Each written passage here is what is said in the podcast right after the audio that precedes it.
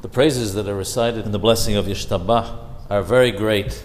There are those that say that it was instituted by Abraham Abinu, Alav Hashalom, and others say that the praises were instituted by Shlomo HaMelech, Alav Hashalom, King Solomon, but the blessing itself was by Abraham Abinu, Alav Hashalom. If while reciting these praises one hears a Kaddish or a Kedushah, one should answer it the way one would answer them in the Baruch She'Amar. However, one should avoid getting into the situation of having to respond to the Kaddish and the Kedushah and so on in the middle of Yishtabbah.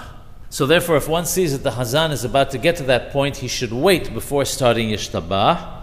And in a case where the Kaddish and Kedushah and so on catches a person off guard, then he should answer them and go back to reciting the praises and repeat the praises of Yishtabbah from Kil'eHane, so that the 13 praises may all be said without any interruption.